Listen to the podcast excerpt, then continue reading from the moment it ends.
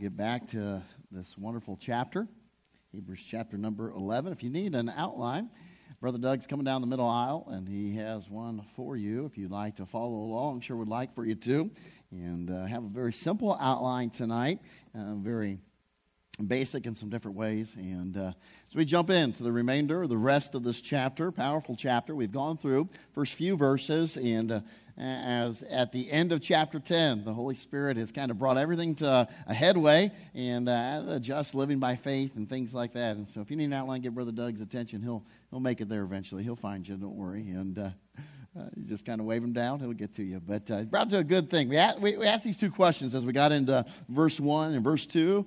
Uh, really, I think this is what the author of Hebrews is answering. Well, at this point, why is faith such a big deal? And we looked through those things, and we're not going to uh, review those. The second question was simply this What exactly is faith? And we jumped into verse 1 particularly, and it's describing for us, you know, faith is the substance of things hoped for, the evidence of things not seen. And so we saw that, letter A and letter B likewise. And then we jumped down to verse number 2 and talking about that witness. And as it's described here, the elders obtained a good report by faith. And then we jumped into verse number three last time we gathered together. And look at verse number three. Let's just remind ourselves says this through faith. And so here's an application of such faith, of uh, described faith in verses one and two.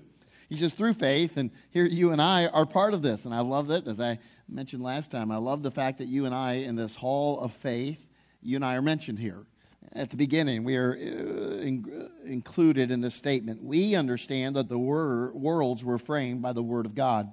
So the things which are seen were not made of things which do appear. And so uh, we went through all that and we just described it this way. We saw faith in action concerning the past. Now, here's a tangible um, application of faith as we look at the world around us and we say, oh, God made this by His spoken word. And we went through a long uh, scientific look at it and some things. We understood how mankind looks at it and describes it. We came to kind of some basic statements here to finish up. And it was just simply this the world at large, especially scientists and philosophers, are looking at rudimentary aspects of matter which appear now to explain the origins of all things that are seen. That's very fallible um, action on their part. In fact, this verse reveals that issue, that problem. It shows, and I, that statement there, so that things which are seen were not made of things which do appear. So they're looking at things that appear now, and they're trying to describe the things that are seen and say, okay, this is how they came to be. And yet, that is not how they came to be, and you can't do that. And so that's what, why they have been frustrated since the beginning of man's history. Man attempts to reason back, use logic from the ingredients of life we see today to the origin or creation of the universe we see all around us. The problem is the universe was not created from matter we see today, it was created from nothing by the spoken word of God. We looked at Genesis chapter 1, the terminology create there um, in, in, Genesis 1 and other passages speak that, uh, to the fact that he created out of nothing. It was spoken into existence. So we came to the conclusion that all must choose whether to put one's faith in human speculation or put one's faith in divine revelation. Human speculation or divine revelation. And that divine revelation coming from a God who cannot lie, a God who is always faithful, a God who has never failed to keep his word. And so we said the bottom line as we finished up the study on verse number three. The bottom line is this the origin of the universe is beyond the realm of scientific uh, investigation. You can't observe it, you can't repeat it. Therefore, it is beyond scientific um, evaluation to that degree. Okay? But it is not beyond knowing. Because how can we know it? All we have to do is trust God's word trust what it said. In the beginning god created the heavens and the earth. Through faith and trust we accept what god has said. It can only be apprehended by faith. So faith is truly the substance of things hoped for the evidence of things not seen. And it's this kind of spiritual faith that god uh, says in all things is how we ought to live. So now for our encouragement our exhortation for a spiritual boost uh, if you might put it that way here in hebrews 11 god gives us a long uh, exemplary list of our fellow believers who lived out this faith.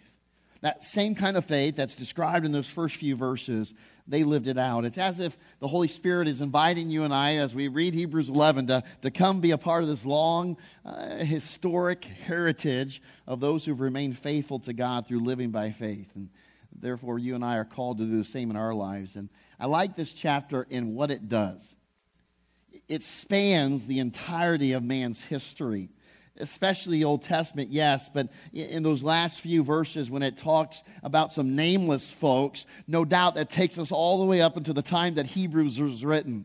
So we see here that he, starts all the way back, and I think this is neat. He starts all the way back at the beginning. In fact, in the first few verses, we go back to Genesis chapter uh, 4, 5, and 6 he, he takes us back there to look, say, listen, at the beginning of the creation of mankind, the history of mankind, the faith was still in operation there. Faith was still taking place. And that always strikes me because there are those who believe that God operates differently during different dispensations. In other words, that his currency is different in each of those. But it's passages like Hebrews 11 here that show salvation is always by faith in God's provided way alone. It's always by faith. And I think Hebrews chapter 11 is a great point or a great proof passage of that reality. He takes us all the way back to the beginning of mankind. He takes us all the way through all the times of the Old Testament and even certainly up to through the writing of the Hebrews and some of those nameless folks there at the end. And so uh, we see it's faith in God's provision that leads to righteousness even as this first verse that we'll consider tonight states. Look at verse number four, if you will, with me. Verse number four of uh, Hebrews chapter 11. We jump in. By faith, Abel offered unto God a more excellent sacrifice than Cain, by which he obtained witness that he was righteous, God testifying of his gifts. And by it he, being dead, yet speaketh. I like how several different authors have kind of characterized the first three guys we have mentioned Hebrews, so we'll, we'll do similar, a little deviation. But number one, we'll say this Abel displayed a worshiping faith. Abel displayed a worshiping faith. I find it always uh, kind of, I don't want to say comical, but interesting at the very least that uh, we don't get very far into the history of mankind, and already in Genesis chapter 4, there's a scandalous story, isn't there? There's tabloid worthy events taking place. There's drama taking place. And the longer I live, the more I realize uh, wherever humans are, there's drama. Amen. And so we find that in Genesis. And so I want you to turn there, keep your spot here, but let's go find, read a little bit about the story that's mentioned here in Hebrews chapter 11 and in verse number 4. Look at Genesis chapter 4. We'll just read the first four verses that pertain to this story. Coming off the, the uh, creation of mankind, we're coming off, off the fall of man, Adam and Eve there. And um, look at verse 1. And Adam knew Eve, his wife, and she conceived and bare Cain, and said, I have gotten a man from the Lord. And she again bare his brother Abel, and Abel was a keeper of the sheep, but Cain was a tiller of the ground. And in process of time it came to pass that Cain brought of the fruit of the ground an offering unto the Lord. And Abel he also brought of the firstlings of his flock and of the fat thereof, and the Lord had respect unto Abel and to his offering.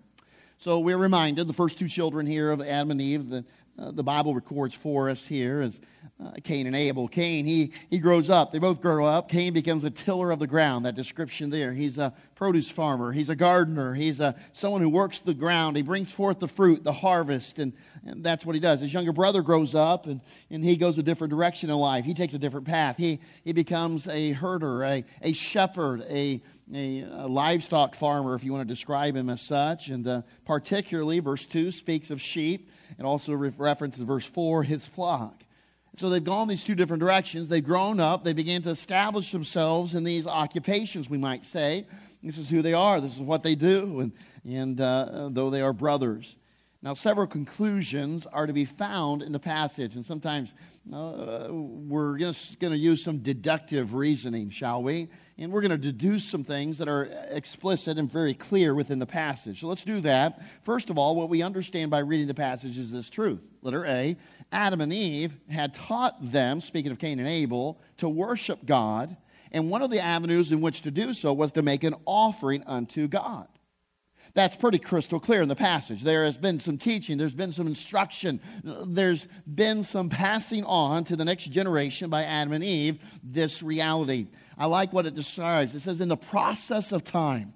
you know, kind of like when it's, it's appropriate to do so. Ever so often, we might say in our common vernacular, they brought an offering, and it says to the Lord, to Jehovah, Lord's in all caps there. And so, describing Jehovah, uh, the God of all creation, the God of the universe, they, they bring an offering.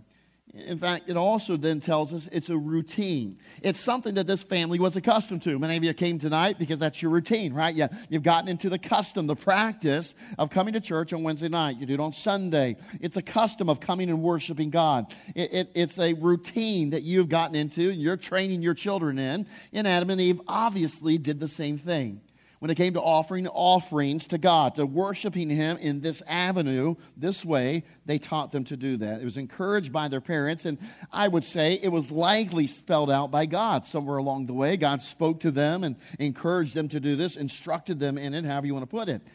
And yet, let's understand this. When it comes to worship and offering being a part of worship, it really is a universal and very much a continual truth that throws, flows throughout the entirety of God's interaction with man as witnessed within the Scripture. It's kind of interesting.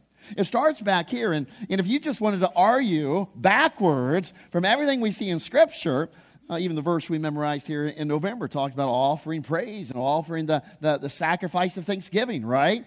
It, it continues, Romans chapter 1, that ye what? Present your Body's a living sacrifice, an offering. And, and all throughout that, we are told, and, and uh, there's many different terminologies for it, but throughout the scriptures, you know what's identified, connected? Worship with offering. Worship with offering. We do it as we pass the offering plate hence the term, right? And that we give financially to God. We, we give of our treasures. We give of our uh, possessions, as even they did here. So, this is a common theme or practice principle that flows throughout the entirety of the scripture. So, it, it's easy to understand, it's easy to deduce. Oh, they understood. Their mom and dad had taught them part of worship is giving an offering to God. You know, some of you, you have children, you give them offering and going to Sunday school. Uh, here in the auditorium, you give them money to put in the offering plate, or whatever the case may be. You may teach them how to uh, serve God through offering their time and so forth. And we pass that on to generations to come.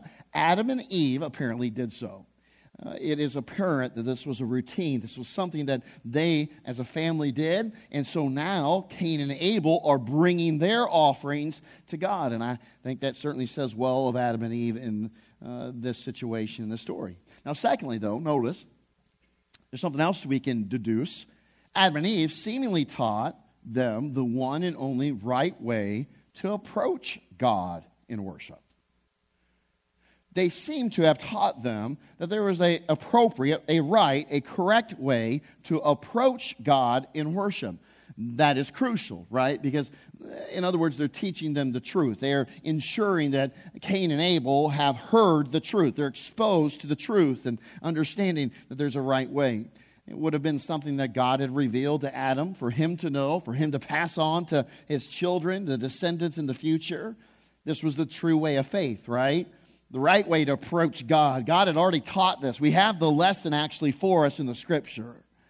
And so it's not hard to, to, to, make the logical leap, the, it's not even a leap really, the, the logical next step of saying, okay, God showed it, He demonstrated it to Adam and Eve, and therefore He taught it, and now we see that it's passed on to Cain and Abel, at least in word, that here's the proper way, here's the right way to approach God. And there's only one way to do so. They taught it to him. How do we know that that happened? Well, God taught Adam and, Eve, Adam and Eve in the Garden of Eden what was required in order to come to God after mankind had sinned. After Adam and Eve sinned, now that had changed everything. That had changed relationship and exposure to the presence of God. It had changed everything. We know that, right? And, and we can study that back in the previous chapters and so forth. Romans reminds us this truth. Wherefore, as by one man, that's Adam, sin entered into the world, and death by sin. So death passed upon all men. For that, all have sinned. Therefore, it is applicable to every single person. So, therefore, Adam and Eve, what they learned in the Garden of Eden, would have been passed on and needed to be passed on to every human being that ever lived. Here's how you approach God now sin has separated you and your God, it has come between you. You, can never, you cannot have that relationship that you once had, so something has to, do, uh, to be used to restore it. We have to approach God on the proper terms in the right ways. So, what happened there in the Garden of Eden when Adam and Eve sinned?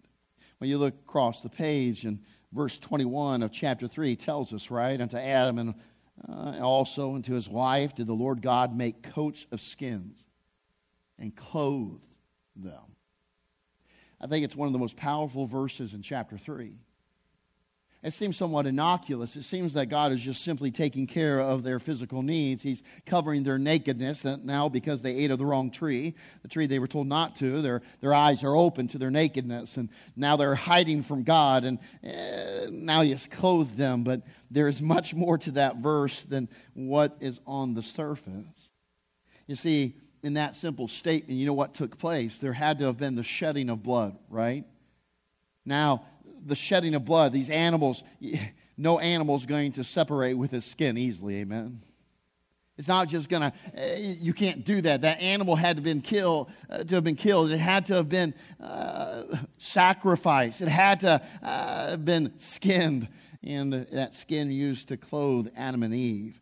So here now we see the shedding of blood that God Himself had to do on behalf of mankind, of Adam and Eve. And my goodness, all of us who've grown up in church, we immediately see, and it jumps off the page to us, doesn't it? What do we have? We have a graphic preview of Calvary, doesn't it?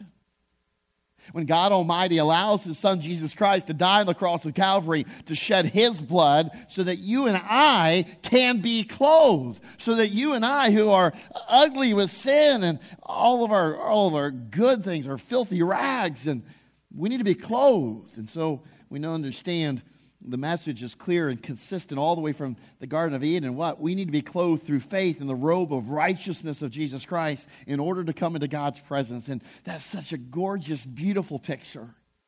Because in that moment, Adam and Eve understood wait a second, we cannot come back to God. We cannot be restored to fellowship. We cannot be restored to His presence unless the shedding of blood takes place first. And so God did that in the Garden of Eden, and He killed those animals. He shed the blood. He clothed them with the very skin of those animals.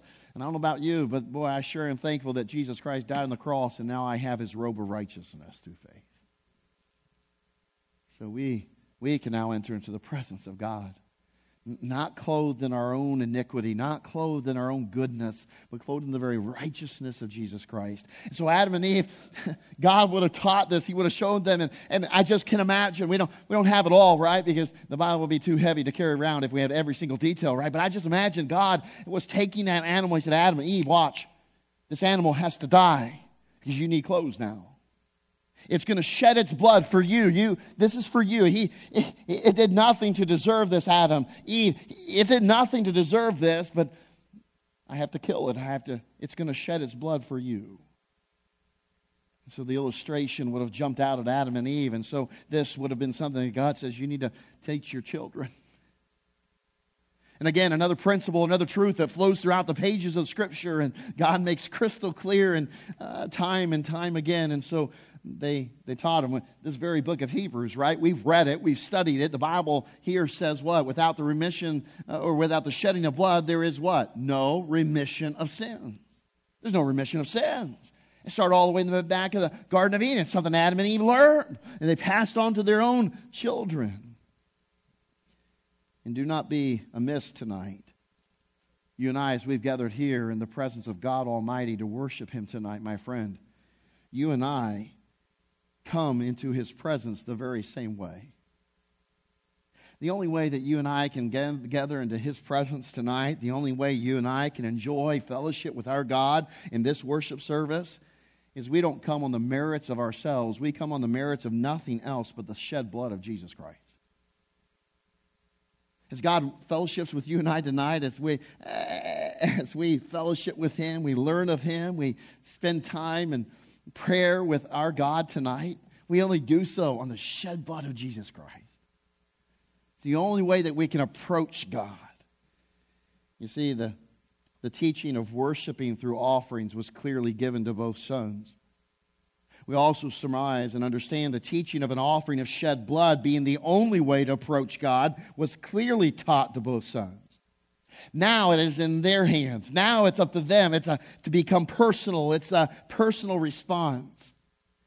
And each one would determine whether their respective offering would be received by God uh, in their response to what they knew and had been taught. So understand, as Cain and Abel come to this point in their life where they're coming to offer an offering to God, they are well aware, they've been taught the lessons, they understand God is not a God of confusion. Do not think for a moment that Cain came in and, well, I, I, that wasn't clear. You didn't make it obvious what I needed to bring for a sacrifice, God. You, you didn't spell it out for me. Boy, if you've ever been a teacher, you know you always have a student who complains, You never made it clear. I didn't hear that. See, we sometimes look at, at Cain, we kind of say, oh, I don't know. He just, it wasn't very clear. Can I tell you, it was crystal. It would have been taught from the moment that Adam and Eve had to leave the Garden of Eden. They would have impressed upon their children listen, we made a terrible mistake. We all now are sinners. And the reality is that God wants us to worship Him. We can only do so through an offering. And the only way that we can approach God is through the shedding of blood. Because that without the shedding of blood, there's no remission of sins. So they were without excuse. Now it's up to them. And what do we see play out? Number three, letter C. What do we see play out? Abel, Abel, excuse me, approached God in God's way, while Cain approached God in his own way. Now it's personal. Now it's action. Now they've made a decision. They each have come to God and understanding oh, if I'm going to worship God, I'm going to do so through an offering. And understanding that well, God wants a, the shed blood. That's the only way that I can approach God to come into His presence. They've understood that, and yet they both have made their decision. You know, it's been said by, by some that Cain is the founder of man's first false religion, or the world's first false religion, though I don't like that term because I think the devil started that in the Garden of Eden. I think he's the founder of man's first false religion. And it's a religion that's been at the heart of every false religion since that time. So you boil down what, uh, what Cain did. You, you kind of look behind the curtain. You kind of pull back the pages a little bit and you understand some things. First of all, you realize that what Cain was doing, he, he was promoting, and, and his way was one of good works, of human merit. It was one of good works and human merit. I mean that according to Cain and his actions, his thinking, being in God's presence, salvation is something that must be worked for, it must be earned. In other words, man has to pay the price in one form or another. Cain offered God the fruit of the earth. He had planted it. He had harvested it. He had offered him the product of his labors, the sweat of his brow, his toil, his, his self effort. He had, he had come up with this. He had did all of this. And so, look, in his mind, I'm approaching God and I've worked hard to be able to bring this offering, and I have done this, and, and I have. You see the problem. In Jude, verse 11, it's condemned and it's called what? The way of Cain those who follow in that way. They'll, they'll toil, they'll work hard themselves, and they'll offer God their own uh, goodness, their own works to approach Him. It was a way of His own making. And I think as you look back here in Hebrews chapter 11, we're going to read one more verse from Genesis 4, but you remember what it described in Hebrews chapter 11, verse 4 about Abel, that he's declared righteous the opposite is true of Cain, right? It, it, it's clear because even in this passage, we'll see it, it was not accepted. And so we could say this this is an important statement. Cain was religious, but not righteous. He was religious, but not righteous, according to that terminology in Hebrews 11, and even to the verse we'll read here in a moment in the passage. Now, can we think about this for a second? Because I think sometimes that uh, we, we maybe sell Cain a little short. Here's what I mean by that. I think and I believe that Cain was very sincere in his approach to God. So let me ask you this Would you show up to give an offering to God if you did not care about God? Or at least have a thought of, well, this is what I need to do. There was some level of sincerity uh, to Cain because why even show up? Why even get the fruit together? Why even put together an offering that you're going to offer God? So there is some level of sincerity. I don't think he was flippant. I don't believe, and I think the scriptures bear this out, he did not take it lightly. I believe he truly believed in his own way of approaching God. And boy, that's dangerous. I, I, believe he truly believed in his own way, the way of Cain, as Jude 11 says. I believe he, he believed that. I believe in a sense, now don't miss this because we'll, we'll kind of come back around to this. I believe in a sense he had a form of faith. He had faith. Let me show you why I think this. What was God's response to Cain's offering? Look at verse 5, would you? Look at verse number 5 verse number 5 of the passage before says this But unto Cain and to his offering he had not respect, he did not give favor to it. Notice the next statement Cain was very, what's the next word? Okay, that was about 12.5 for participation. Let's try this again. Okay, verse number 5. And Cain was very wroth, and his countenance fell. That's a strong statement. And, and God will come along and say, Hey, why are you so angry? Why are you so wroth? And we understand that, but I want you to see what is Cain's response? That was God's response. His offering was not accepted because it was not according to what God had given. It was not according to God's word. And he, and he comes and he doesn't show respect, he doesn't give favor to it. And now Cain's response is what? Well, in a sense, we could say he's fit to be tied. He's angry and, and catch the biblical description. His whole demeanor changes. Let me ask you, mom and dad, can I ask you a question? What happens when your daughter or your son really wants something and you say no?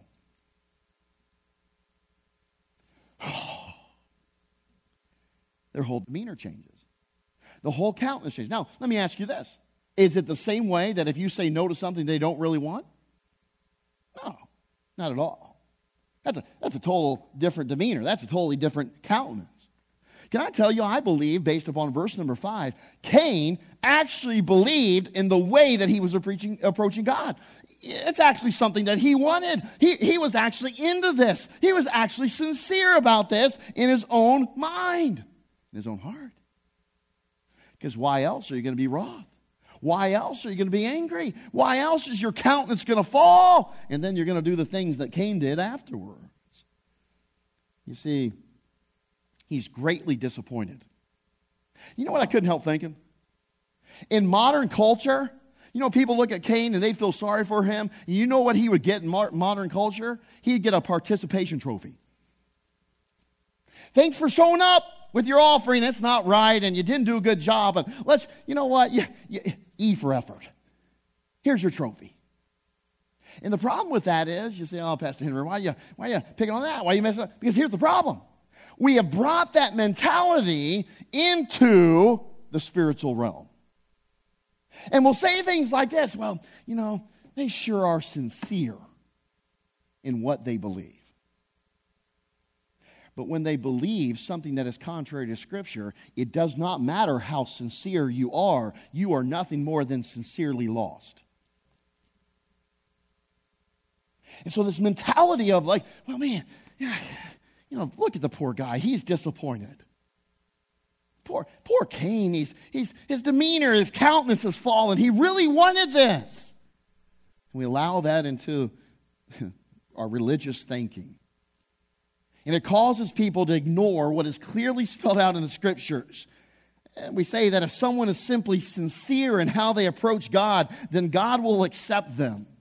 Just a couple weeks ago, I had someone tell me they didn't see how God um, could not accept them into heaven because of the way they've lived their life.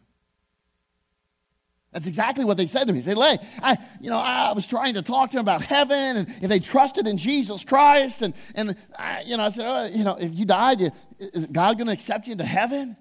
Well, I don't, I don't see how God could could not accept me into heaven based on the life that I've lived. I've tried to do good, and I believe that person sincerely believed that. that they had done good. But I'll tell you, that's not what God's word says. That's not what God instructs. It's not what God's word commands. And so, as I said before, it's not biblical. You must come to God on God's terms. It does not matter how sincere you are. Don't do it God's way, and you'll be nothing more than sincerely lost. In fact, in verse number seven of this passage, God says something. Notice what he says If thou doest well, shalt thou not be accepted? And if thou doest not well, sin lieth at the door.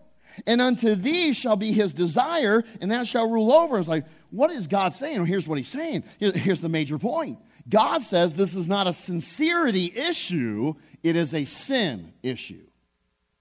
It is an issue of disobedience. It is an issue that came. He knew the offerings should be brought to God. He knew that the only way to approach God was to shed blood, as mom and dad learned in the Garden of Eden. And yet he chose to come to God, approach God on his own terms, in his own way. I think he was sincere in it, but sin lieth at the door. You didn't do well, Cain, is what God says. So Cain has made his choice. He's had his offering rejected by God, and then he rejects God and his ways even more so in his actions and killing Abel and so forth. On the antithesis of that, Abel made his decision too. His decision was quite the opposite. He chose obedience. He chose to listen to God's word and what God had instructed through his parents. His parents had passed down, and he, he listened and he chose to obey in faith. In faith. That's why we read back here in Hebrews 11, chapter 11, verse 4, that he offered, God called it a more excellent sacrifice. God allowed and directed this to be written to describe Abel's sacrifice, a more excellent sacrifice. His was the right way.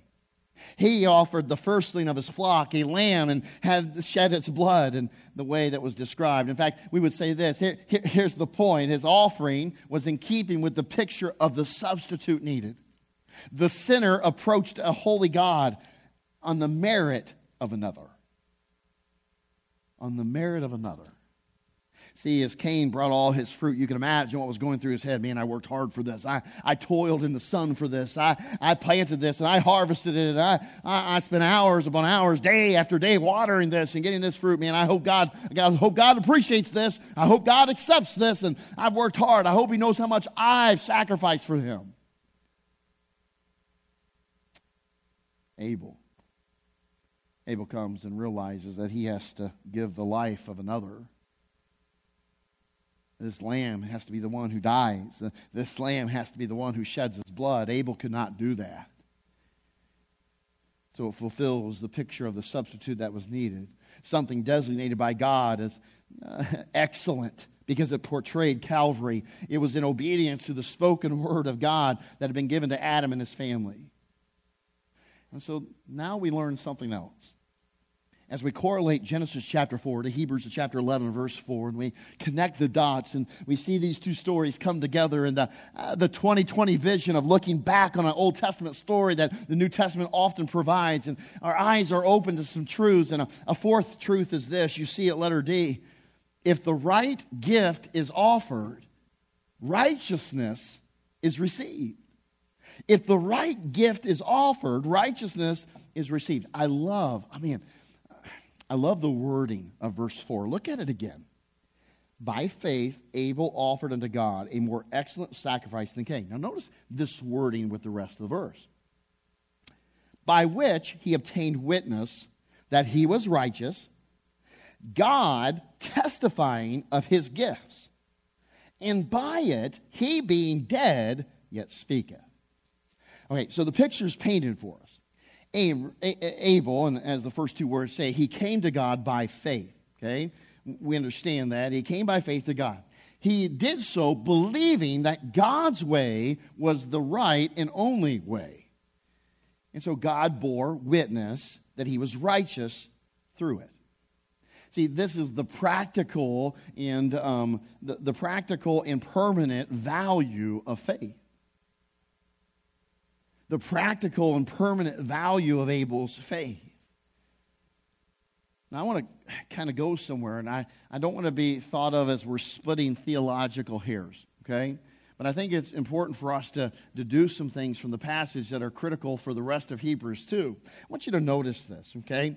Um, it's important to note that the Bible is not saying Abel is righteous simply because he has faith, but because his faith is in the right and correct gift offered.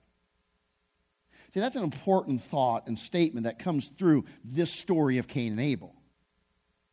Cain approaches God. He has faith, but he has faith in his own way. He has faith that his offering that he put together, he worked to, produce, will be accepted.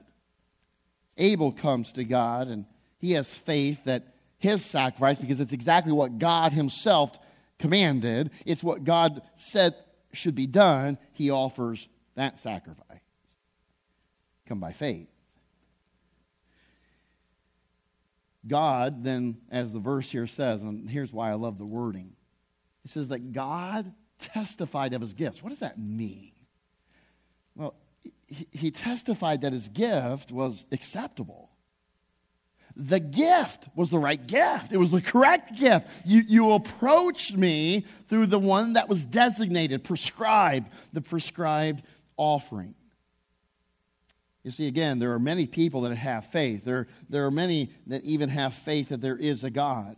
But the reality is that until you put your faith and trust in Jesus Christ alone as the payment for your sin, as the gift, the sacrifice offered freely by Christ, Him, to God for your sin, there is no value to your faith. One of the statements that we hit big time, and uh, again, this is right along the same lines faith is only as powerful as its object. It's only as good and true as the object of that faith. That is really the point here. See, when it says, and I love the passage, that God testifying of his gifts. Yep, you got it. That was the right one. Perfect. You did exactly what I told mom and dad. You, you brought the right gift, the shedding of blood. That's it. He testified of his gifts.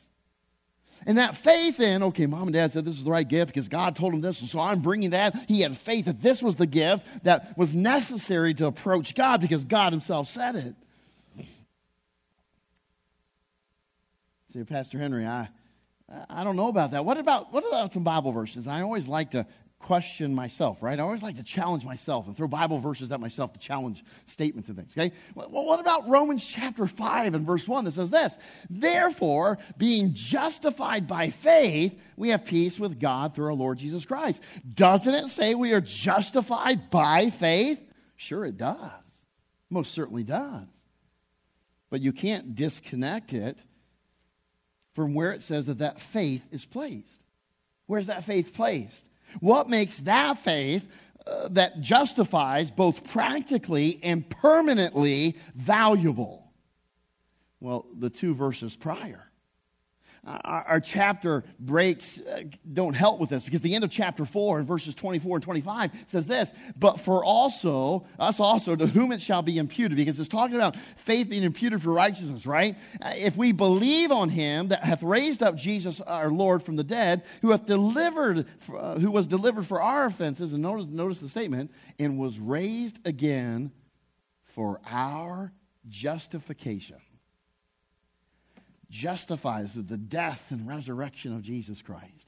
Our faith in that object. He clearly states, Paul does in that passage, that our faith must be in the saving, justifying work of Jesus Christ. The saving, justifying faith of Jesus Christ. I'm not trying to split theological uh, uh, hairs here, friend, but what I'm simply saying is this faith does not save, Jesus Christ saves. But the vehicle and the door that opens us up to that is faith. It's faith. You see, the passage is clear. The reality, why Cain, Cain had faith, but his faith was in the wrong object.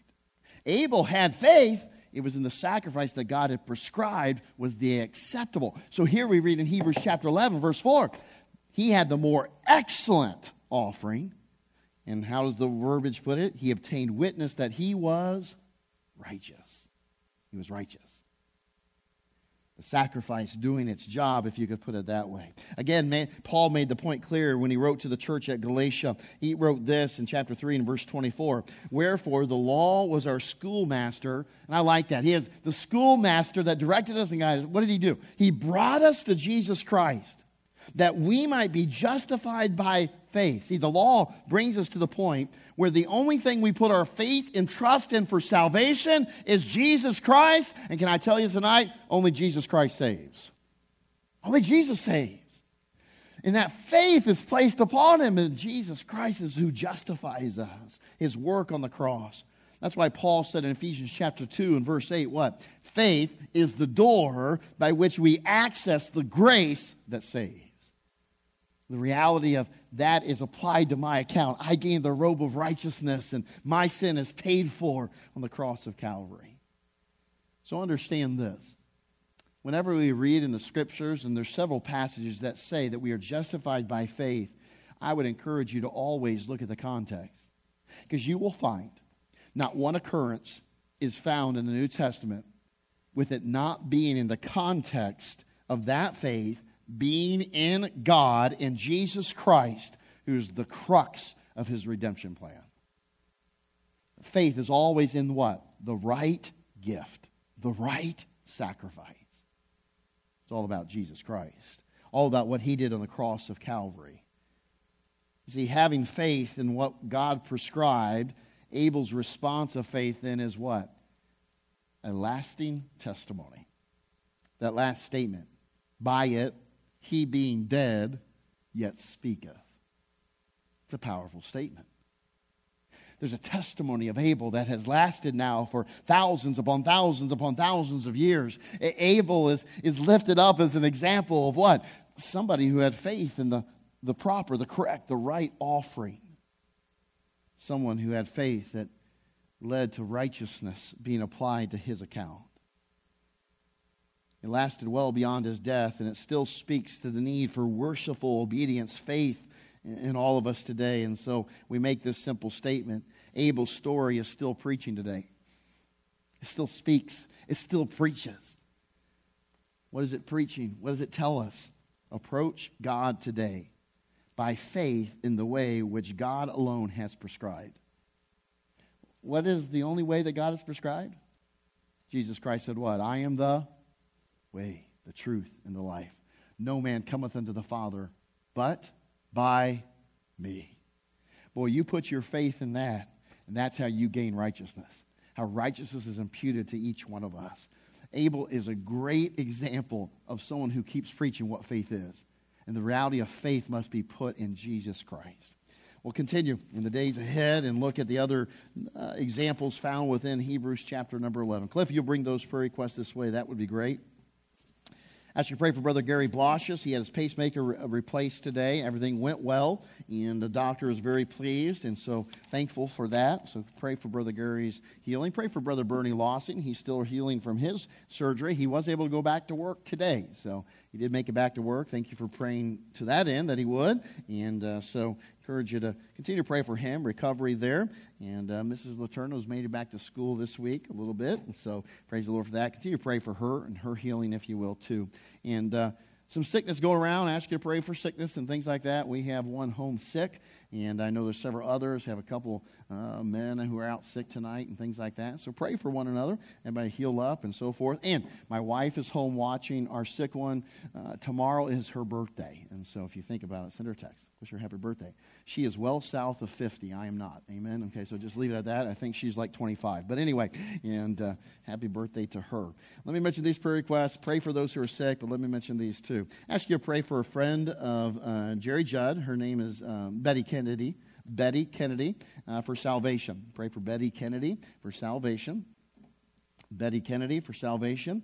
Um, ask you to pray for the sister of Laureen Judd, Pam Thurlow come to church. Lord, work in her life. We prayed, uh, we've been praying for her. Continue to do so. Pam Thurlow, um, for just Lord to work. She'd come out to church if you would, and uh, Ask you to pray for um, Deacon Lossing and uh, Pastor Tony's son, Deacon. He has a little infection in his toe. Would you just pray that that heals up, that there be no issues with that, and that it heal quickly? Pray, ask you to pray for Deacon Lossing. Lord, will just touch and heal his uh, little toe. Has an infection. Pray for him. Um, ask you to pray for the Crooks and Franklin family and. Um, uh, Miss, uh, Miss Debbie's aunt Beverly Williams passed away over Thanksgiving.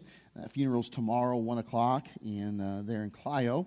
And uh, so just pray for that. Tim's conducting the funeral and uh, things there. So just pray that all goes well and pray for comfort for the family. She is in heaven, so rejoicing over that. Praise the Lord for that. But just pray for the Crooks and Franklin family, if you would. Crooks and Franklin family tomorrow during that funeral, especially at 1 o'clock. Um, ask you to pray for R.J. Rodriguez. R.J. Rodriguez, a friend and cousin of Cindy Young, um, been sick for three three months now. Has good days, bad days under a doctor's care, and they're doing tests to see what is wrong exactly with him. And so, um, just ask you to pray uh, for him not feeling the best, and so they don't know what's going on exactly. So pray for R.J. Rodriguez, friend and cousin of Cindy Young. And Lord, would just guide direct the doctors as they try to find out what's going on. Um, update on Kristen Dove. She had an appointment, and uh, some good things came from that appointment. Um, they uh, are changing a couple things, trying to do some things. They are. She is, still has an appointment in New York on December 6th. And so they're hoping to maybe get some new things there to possibly try. They're talking about maybe doing, I believe, some radiation right on the tumor and uh, to see if that would help shrink it or, or, to at least stop it and so forth. So just continue to pray for uh, Kristen Dove, um, Jim and Tammy's daughter. Know, and just pray for wisdom as they meet with the doctors in the days ahead, be able to find something that would help with that. And maybe the Lord just touch and heal her. So pray for um, Kristen Dove, if you will. I ask you to pray for Josh Mead. He's in Senegal now, and just pray that he stays healthy and safe as he's over there, traveling in Senegal and in the Gambia. They're having that meeting down there with the Jenkins, and so pray for that, that that will go well, and that there'll be no issues, and uh, Lord will just bless. And I know he's been looking forward to that, and I trust it'll be a great meeting down there in the Gambia, too. Just pray as he returns, too, December 20th. You know, Lord, just give him safety, and protection. Watch over Josh as he flies back and things there. And so just pray the Lord would look over him, if you would. All right, I think that's it. All the prayer requests I have here. And encourage you to look inside your prayer bulletin. As I said, there's a few that have been called in, some that have been added in the weeks before. And so I encourage you to pray there. We look forward to seeing you back on Sunday. We'll split up in groups one, two, and three, spend some time in prayer, and then quietly slip out, and enjoy some fellowship in the foyer. God bless you. Let's go to prayer.